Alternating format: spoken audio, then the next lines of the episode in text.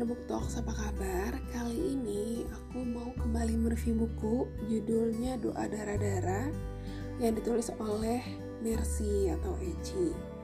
Doa Darah-Darah ini merupakan sebuah kumpulan cerita pendek yang bergenre fiksi sejarah.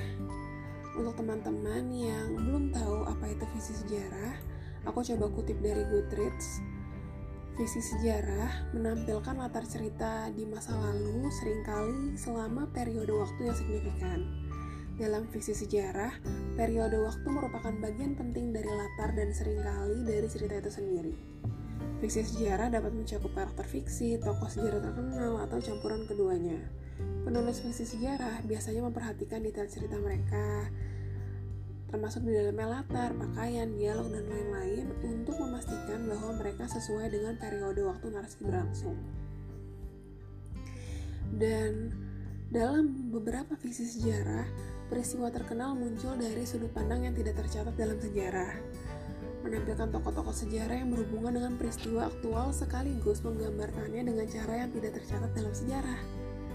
Di lain waktu, Peristiwa sejarah atau periode waktu melengkapi narasi cerita, membentuk kerangka dan latar belakang kehidupan karakter. Terkadang, fiksi sejarah sebagian besar bisa jadi benar, tapi nama orang dan tempat entah bagaimana telah diubah. Dari doa darah-darah, aku membaca dua buah cerpen. Yang pertama berjudul Inong Bale. Pada awal cerita, terlihat latarnya adalah di kerajaan Kesultanan Aceh dan ketika membaca uh, paragraf demi paragraf ternyata cerita ini menceritakan berkisah tentang Komalahayati. Komalahayati adalah seorang perempuan pejuang yang berasal dari Kesultanan Aceh. Ia adalah keturunan bangsawan pendiri kerajaan Aceh Darussalam. Dan menariknya adalah aku sendiri merupakan pembaca yang agak apa ya jarang sekali memilih buku dengan genre fiksi sejarah sebagai bacaan aku gitu. Tapi ketika um, mulai membaca doa darah-darah ini aku mulai menemukan keseruan dalam menikmati visi sejarah walaupun aku adalah orang yang kurang suka um, membaca bacaan sejarah sebelumnya. Ternyata ketika cerita-cerita sejarah itu dijadikan atau dikemas ulang menjadi sebuah karya fiksi kemudian diberikan sudut pandang yang lain dan dibahasakan dengan cara yang baru yang segar gitu oleh penulisnya dapat mengubah mindset kita juga tentang bacaan sejarah. Kemudian diksi yang digunakan oleh Eci ini menurut aku sangat menarik ya jadinya sebagai pembaca pun aku merasa ini nggak terlalu kayak baca kisah sejarah sih sebenarnya gitu jadi kayak baca uh, fiksi-fiksi pada umumnya aja cuman memang latarnya disesuaikan dengan masa lampau. Kemudian uh, cerita kedua adalah tentang seorang pahlawan juga. Judulnya kuburkan aku di beku. Cerita ini juga gak kalah menarik di awal terlihat kalau misalnya latarnya adalah di sebuah wilayah di Serang.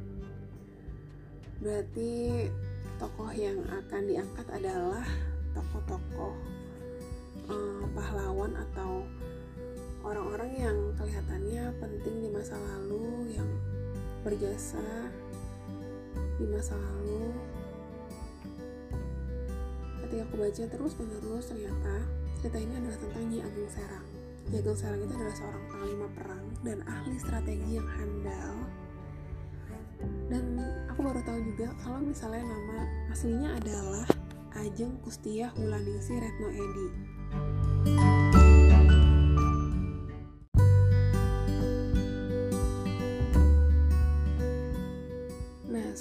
coba membacakan salah satu paragraf dari cerita Kuburkan Aku di Beku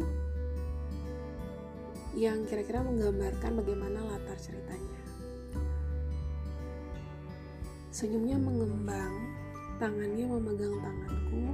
Yang pertama aku sambangi adalah kamar kerja Bupati Serang, alias Pangeran Noto Projo, alias almarhum bapakku tercinta. Beliau meninggal dunia beberapa waktu lalu karena sakit tua. Tidak ada yang menemaninya selain rumah ini dan tidak ada yang ia lihat untuk terakhir kali selain plafon dan dinding yang dingin ini. Masku mengikuti masuk dengan pandangan matanya. Kamar kerja bapak masih sama seperti dulu. Kertas yang rapi ditumpuk di atas meja dengan jendela besar terbuka menghadap ke pedesaan.